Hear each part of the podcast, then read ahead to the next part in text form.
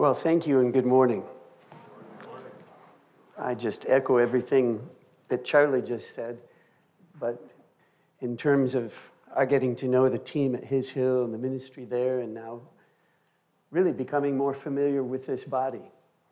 And uh, Gabi and I are just going to end our trip in Minnesota this next week. I have family up there, that's where I come from originally, and uh, we'll see mom and uh, some of my siblings, and then head home for Germany on December 11th. But uh, it's, it's just been a great, great time here at His Hill this week. I was, uh, of course, thinking and praying about what uh, we should look at this morning from God's Word, and I opened up my files that I keep whenever I go somewhere and preach and then return there.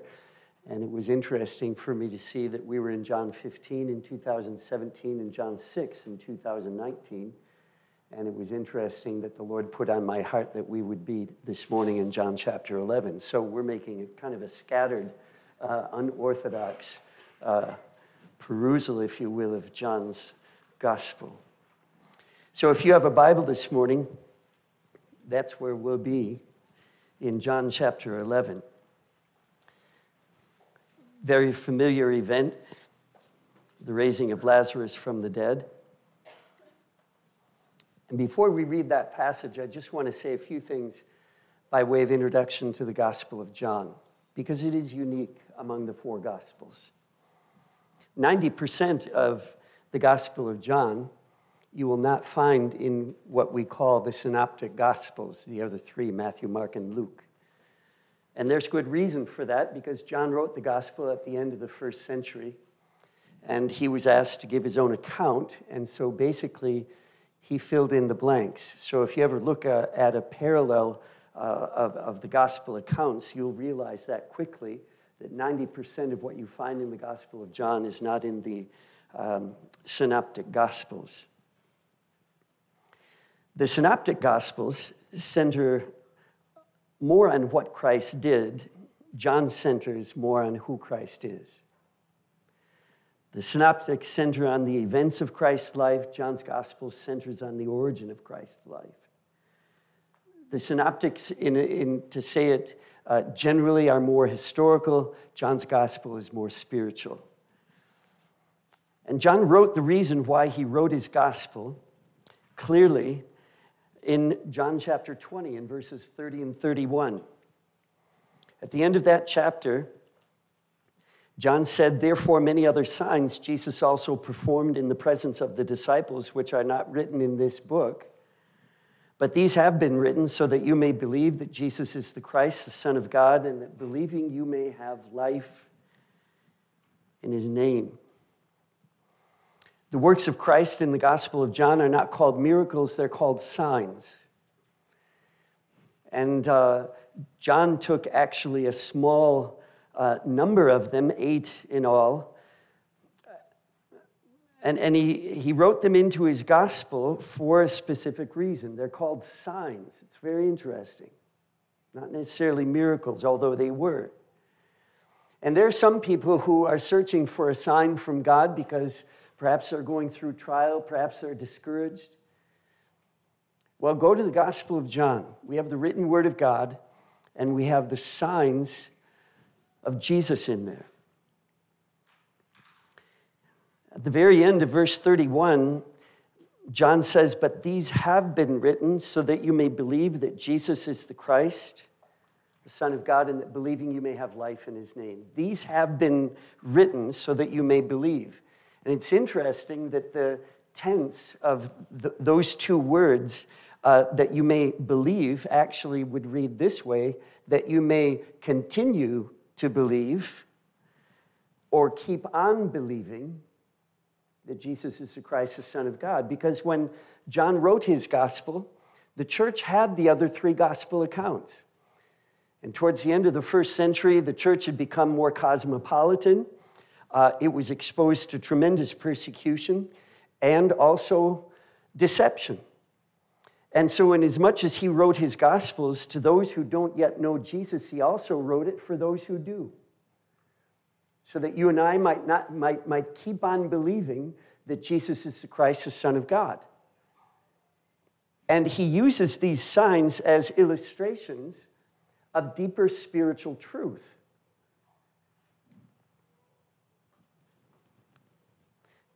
That we might know what it means to have life in his name. And each one of the signs illustrates something to teach you and I who have received Christ to know what it means to live with Christ as our life. Jesus said to Nicodemus in John chapter 3 and verse 16, For God so loved the world that he gave his only begotten Son, that whoever believes in him should not perish, but have eternal life. The offer of the gospel is not going to heaven.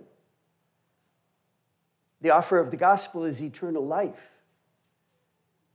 And eternal life is not somewhere I enter after I die. Eternal life is a person who enters me before I die, and hence I have a home in heaven after I go through death's door.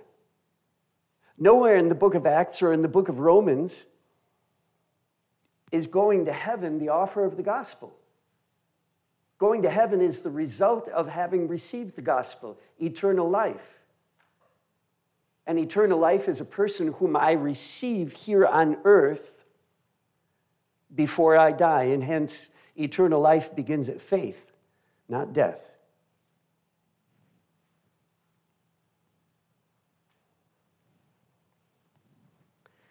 Peter was told in Acts chapter 5 and verse 20 go stand and speak to the people in the temple the whole message of this life. Romans chapter 6 and verse uh, 23 For the wages of sin is death, but the free gift of God is eternal life in Christ Jesus our Lord. It's interesting, you pay wages to somebody who works. I don't know if you've ever thought about this, but sin is a lot of work for a number of reasons. There's absolutely no power of the Holy Spirit involved in an act of sin. We do that totally on our own strength. And the wages of that is that we live in separation from the living God. And in separation for, from, from His Almighty working in our lives through His Spirit. So it's not a good wage to earn. 1 John 5:12 says that he who has the son has the life because the son is the life. And sometimes we're trying to, to, to live a life we have received. His goal is not to make bad men good, it's primarily to make dead men alive. That's the gospel. It's life. And He has designed you and me in such a way so that we could receive eternal life in this lifetime and learn to live out of that life, Christ. And so we come this morning to John chapter 11, which is a wonderful illustration of Christian living. And so let's begin at verse 1 of John chapter 11. Now, a certain man was sick, Lazarus of Bethany, the village of Mary and her sister Martha.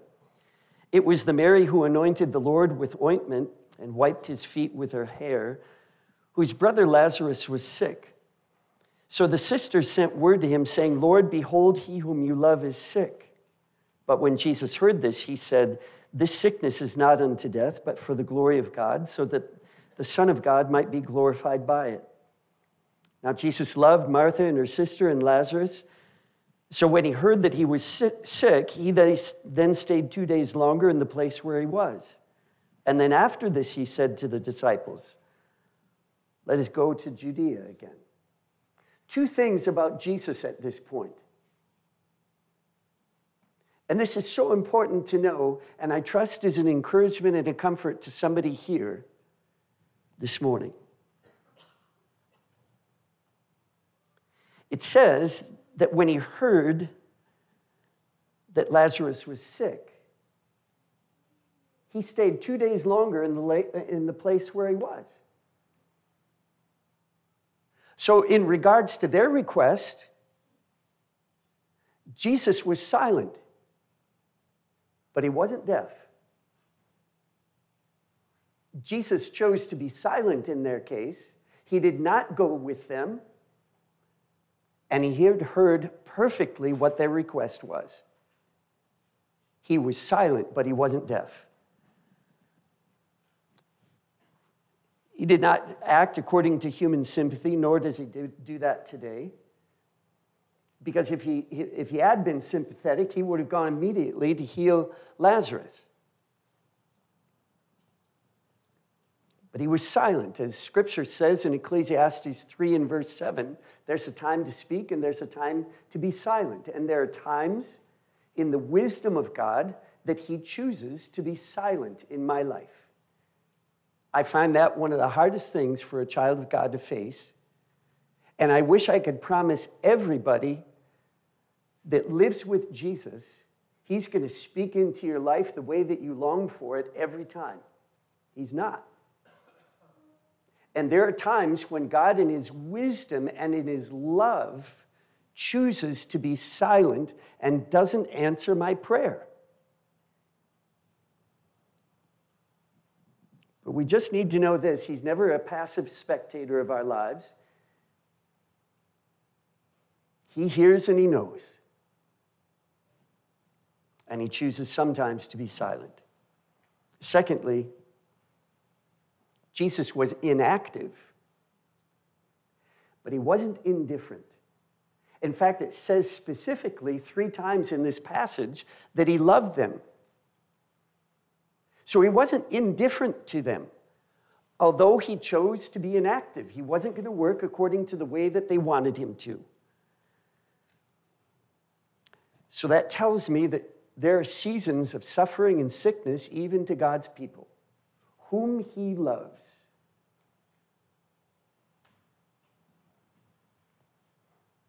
We're not alone in that, as Lazarus and Mary and Martha were not alone. What God does not prevent, He permits for reasons beyond our understanding very often. But we always must know that what reaches me first went by Him. What reaches me first went by Him. And so sometimes He chooses to wait. And in my experience, walking with the Lord over 40 years now, you know, sometimes I think God takes more time than I think is necessary. I don't know about you. But I do know that when God created time, He created enough time to do His will in my life and yours. It's just that I think He should move a little faster.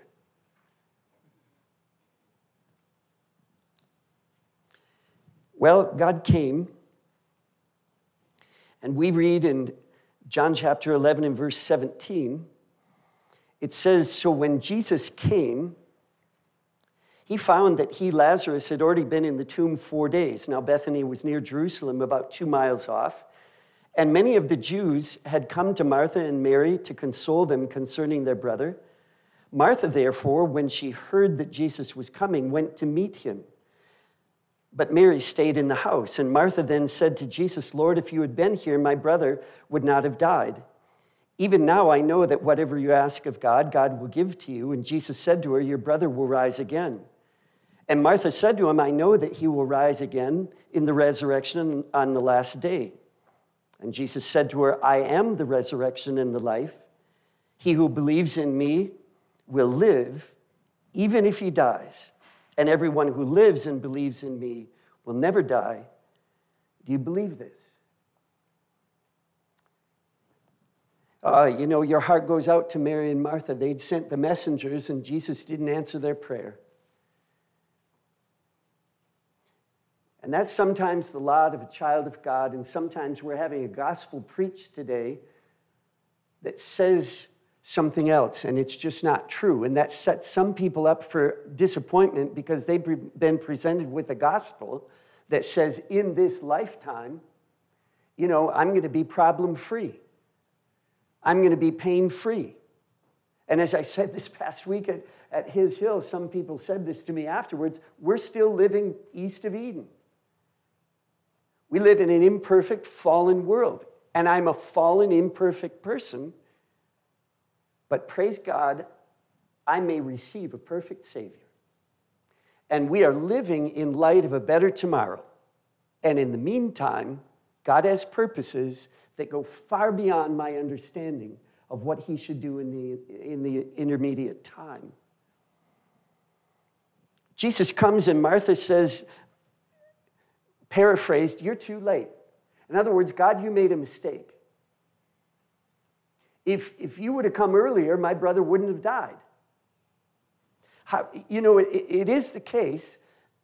It is, it is easier to assume the worst about God than believe the best about Him. Just the, the human heart is distrusting of God. And, and so He works overtime to instruct us otherwise. But I, find it always easier to assume the worst than believe the best. And God has given us His word so that over and over again, he might encourage our faith to know that He is very good.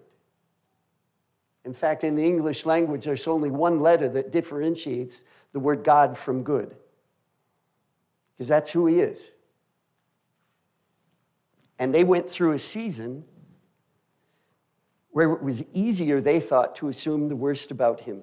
It's interesting in the context of trials James says this in James 1 in verse 16 Do not be deceived.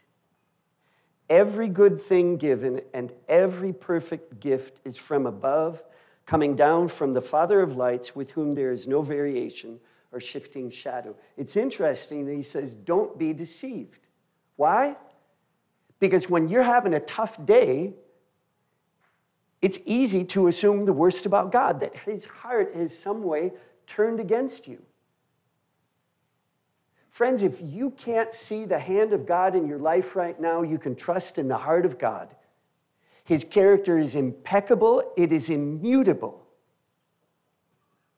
And he still gives good gifts. Don't believe everything you think. Believe everything God says.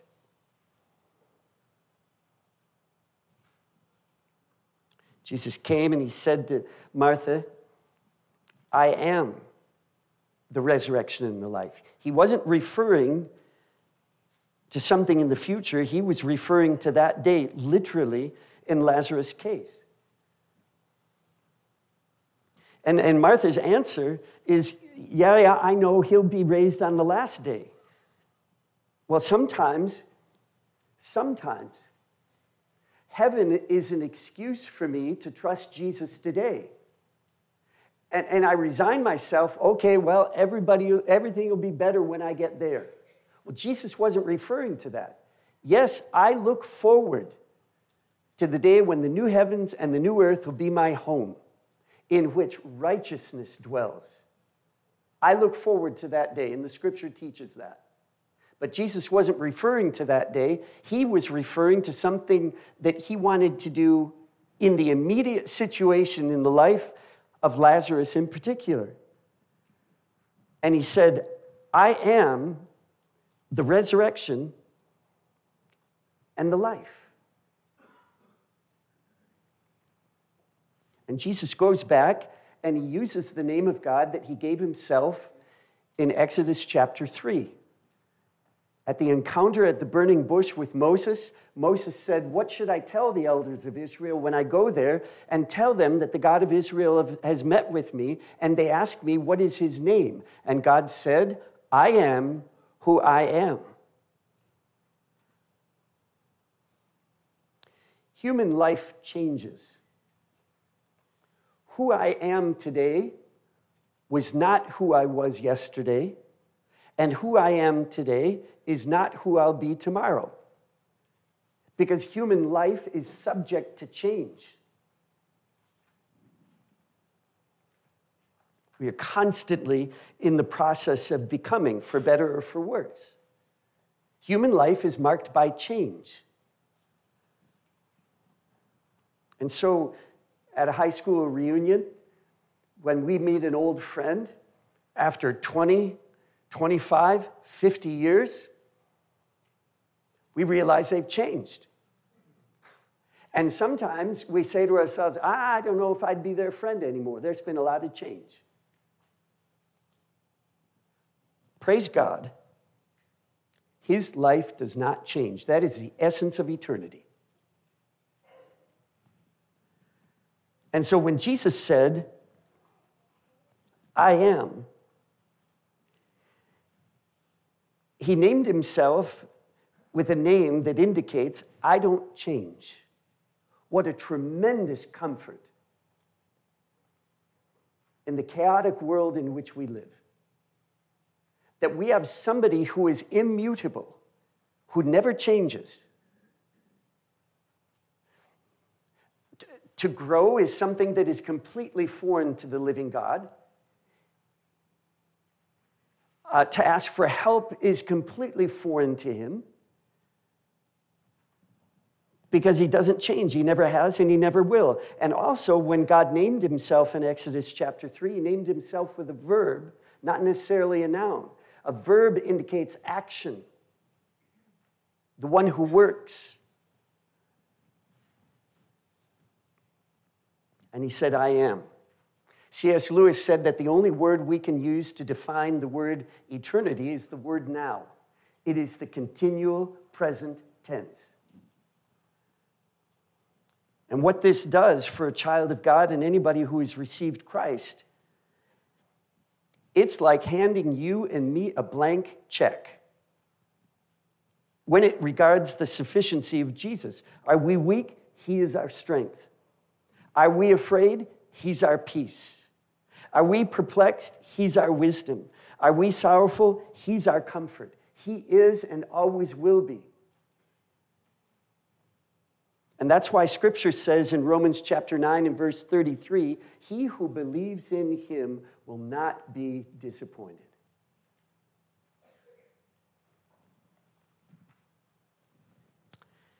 I am the resurrection and the life is a description of what everybody can expect when they receive Jesus and he comes to live in them by his spirit. He comes as the resurrection and the life. So let's read on in verse 38. So Jesus, again being deeply moved within, came to the tomb. Now it was a cave, and a stone was lying against it. And Jesus said, Remove the stone. And Martha, the sister of the deceased, said to him, Lord, by this time there will be a stench, for he has been dead four days. And Jesus said to her, Did I not say to you that if you believe, you will see the glory of God? And so they removed the stone, and then Jesus raised his eyes and said, Father, I thank you that you have heard me. I knew that you always hear me, but because of the people standing around, I said it so that they might believe that you have sent me. And when he had said these things, he cried out with a loud, loud voice, Lazarus, come forth. And the man who had died came forth, bound hand and foot with wrappings, and his face was wrapped around with a cloth. And Jesus said to them, Unbind him and let him go. The signs in the Gospel of John are given to teach you and I so that we would not stop trusting Jesus.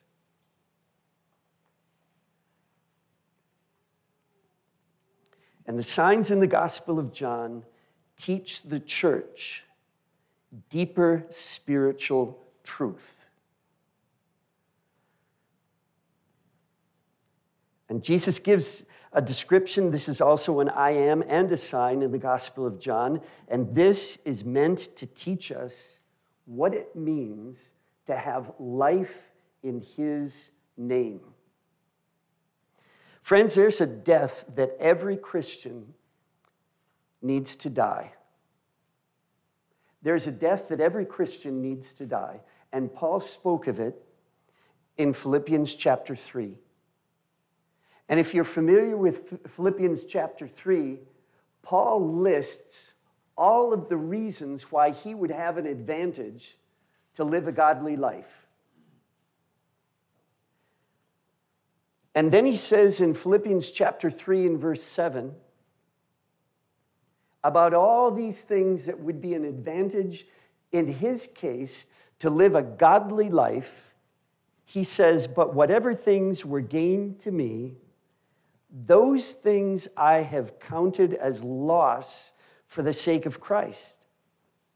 I count all things to be loss in view of the surpassing value of knowing Christ Jesus my Lord, for whom I have suffered the loss of all things and count them but rubbish in order that I may gain Christ, that I may know him and the power of his resurrection and the fellowship of his sufferings, being conformed to his death, in order that I may attain to the resurrection from the dead. No human being brings a human advantage to the Christian life. God does not work according to my ability, He works according to my availability and my implicit trust in Jesus.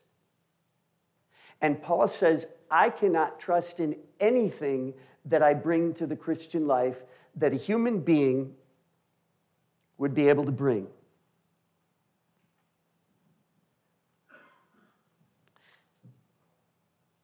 The only thing that Lazarus needed at this point was a miracle. Watchman Nee, in his book, The Normal Christian Life, his exposition of Romans chapters 5 through 8 tells the following story. Watchman Nee was pastoring in China under increasingly difficult uh, situation. He was ministering at a, a conference, and in the afternoon, they had a bit of free time, and this conference was taking place on a lake. And he and a staff member were standing on the shore watching some of the participants in this conference have a good afternoon swimming. And Watchman Nee spotted somebody out in the lake who was struggling to get back into shore. And he made as if he was going to bolt out into the water and go rescue him. And the other staff member standing next to him grabbed his arm and prevented him from doing so. And so both of them stood there and watched as this guy who was struggling looked as if he was about to go under. And at that moment, the other staff member bolts into the water, saves the man, pulls him up on shore, and Watchman Nee was furious. He said that guy could have gone under. And the staff member looked at Watchman Nee and he said, No, no, you don't understand something. I had to wait until all of the strength left him before I could save him.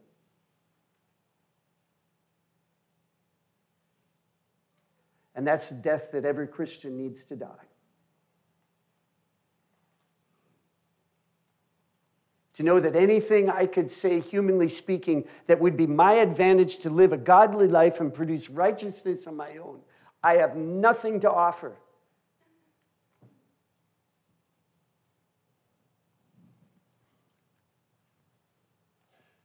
That person needs to die to their own efforts to produce godliness.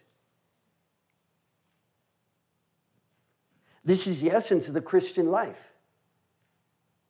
Christ comes in as the resurrection and the life, and he raises me to a quality of life that I could not produce on my own. Human weakness has never been a problem with Jesus. Death is very simply human weakness taken to its greatest degree. And the greatest discovery that Lazarus ever made of Jesus was made in his grave, and that'll happen today. The greatest discovery that a Christian will make of Christ will be in the grave where their self righteousness, self effort dies. And they realize I have nothing to offer Jesus but my death.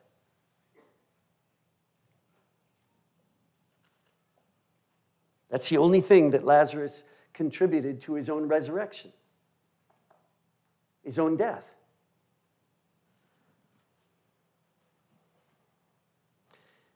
Friends, God loves the sinner. God loves to forgive sin. But God condemns an attitude called sin in the Bible which says I can do it on my own.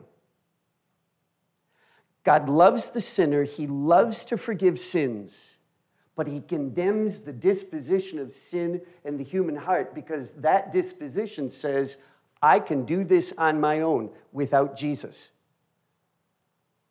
There's no forgiveness for that, there's only condemnation. Romans chapter 8 and verse 3 says, God condemned sin in the flesh. Romans chapter 14 and verse 23 says, Whatever is fit, not of faith is sin. Not a sin, but sin. He is comparing two dispositions of heart. As odd as this may sound, what God is looking for is anybody who will come to Him and say, on the basis of faith, Jesus, do it for me. That's the gospel to become a Christian and to be the Christian we become. It's not the attitude I had towards the Christian life the first five years. The attitude that I had was well, if Jesus has done so much for me, the very least I can do for him is live a God pleasing life.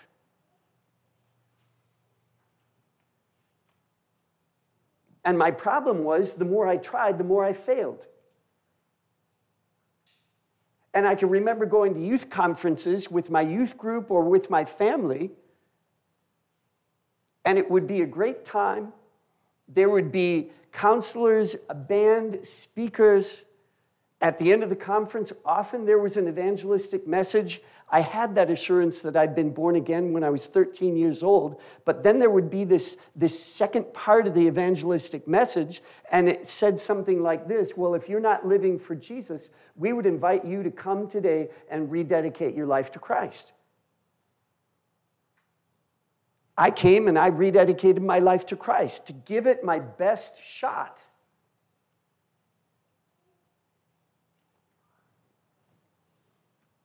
I would go home, and very shortly thereafter, the warm fuzzies of the campfire would wear off. And in my effort to live a good Christian life, I failed and then had more shame heaped on that failure because I couldn't do this.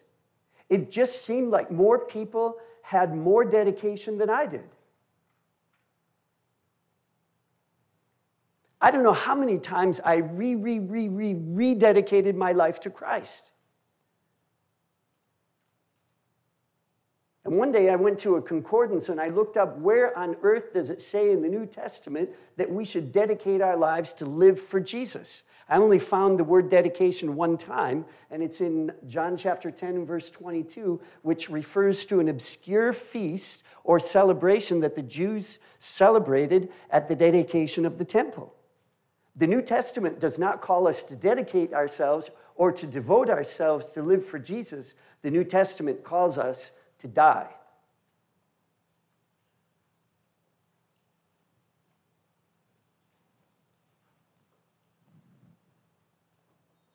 I went to Bible school in 1979.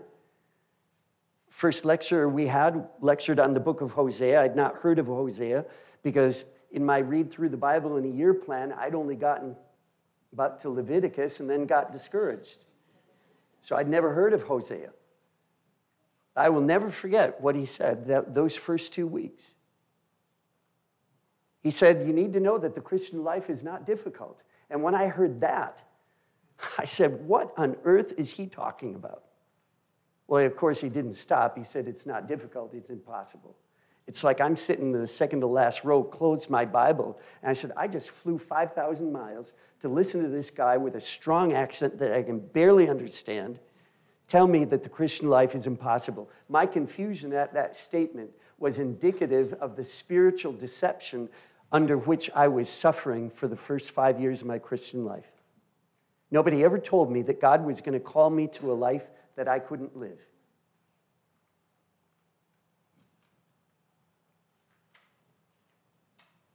What if Jesus died today? I'm not talking about rolling back time. What if he died today and no longer lived in me? Would anything change? That would be like, like, like asking this question what would change in that light bulb if electricity were extracted? Would anything change? Of course it would.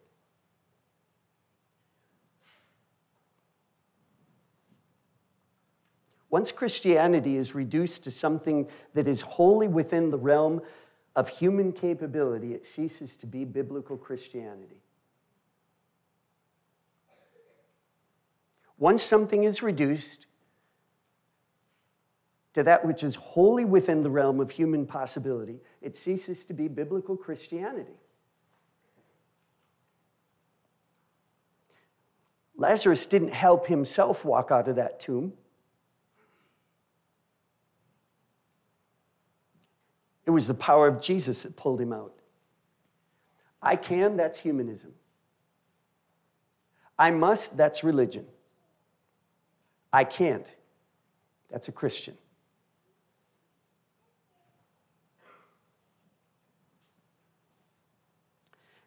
God lets weak Christians die,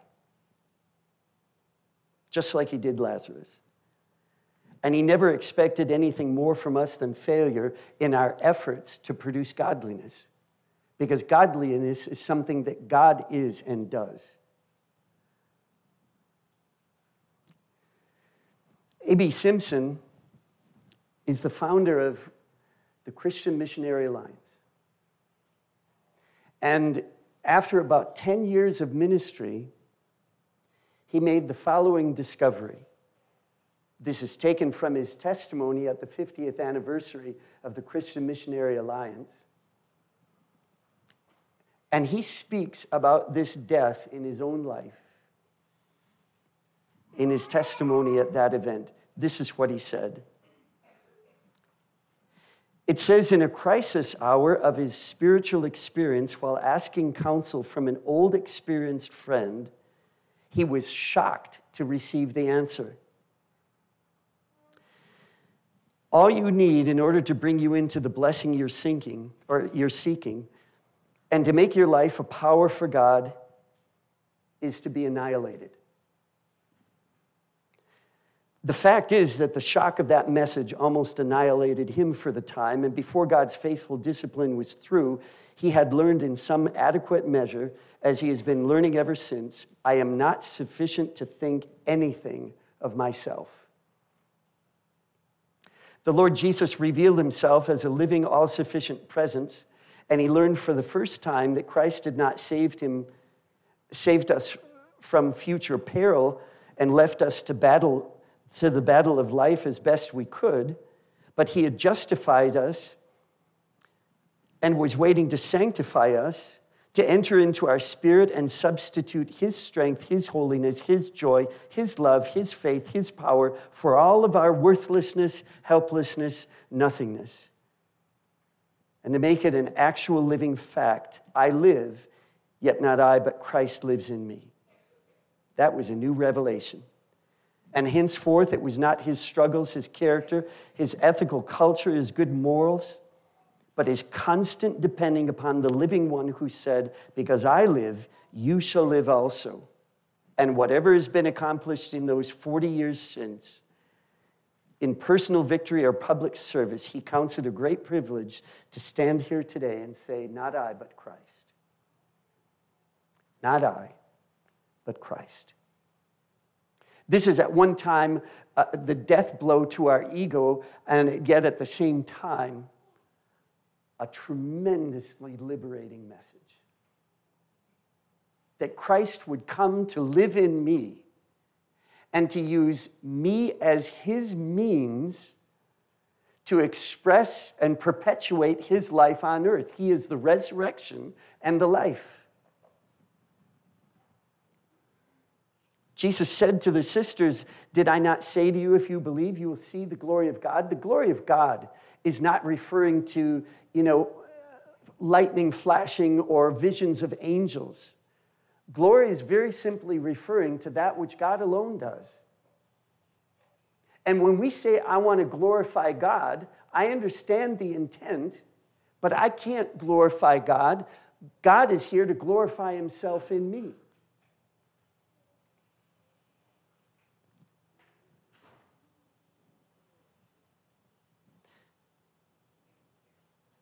Verse 44, it says they had to take away their, his grave clothes because all they did was hinder resurrection life from being manifested.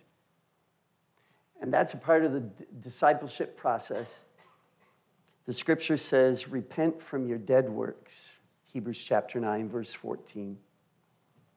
Their works takes time, effort, planning, money, staff. But if they don't have their origin in Christ, they're dead. They don't stem from life.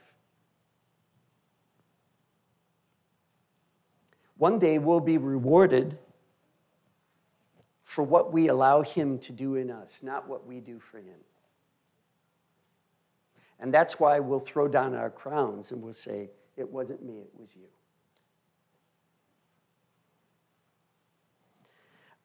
A dead man doesn't try harder. A dead man doesn't worry about his performance. A dead man doesn't compare himself to others. A dead man doesn't feel inferior to others. And a dead man isn't offended by others. You can throw a dead man out the window and it won't hurt him. A dead man is free. And there's nobody who's more independent from man than the one who is living in complete dependence upon God. Well,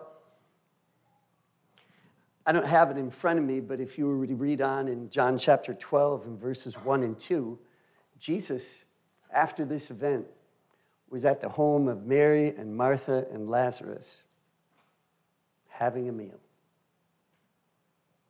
I don't know who said the prayer or who thanked the Lord for the food, but they would have reason to say, Thank you, Lord Jesus, that you didn't come and heal a sick man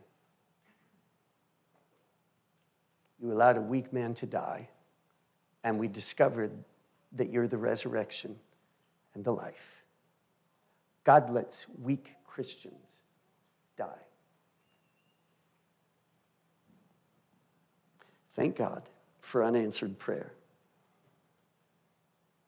And that He lets us go to this point where we realize, I have nothing to offer you, Jesus.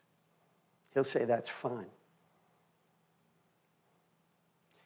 It's my life in you. So all I ever wanted was your availability. It's all I ever wanted. Not your effort, your availability. Let's pray. Father, I want to thank you that we have this event which teaches us so clearly what it means to live as a Christian. And Father, I thank you that you don't answer our prayers at times and give us what we want because you have something better in mind. And Lord Jesus, I want to thank you that you're not just our help, you're our life. And I thank you that we can give ourselves up to you. And I would just ask for your patience as we learn this deeply. And Lord Jesus, may you have our body, our soul, and our spirit today so that you might use that as a means to communicate and express your life. Take your word and allow it to bear fruit in the days to come for your name's sake. Amen.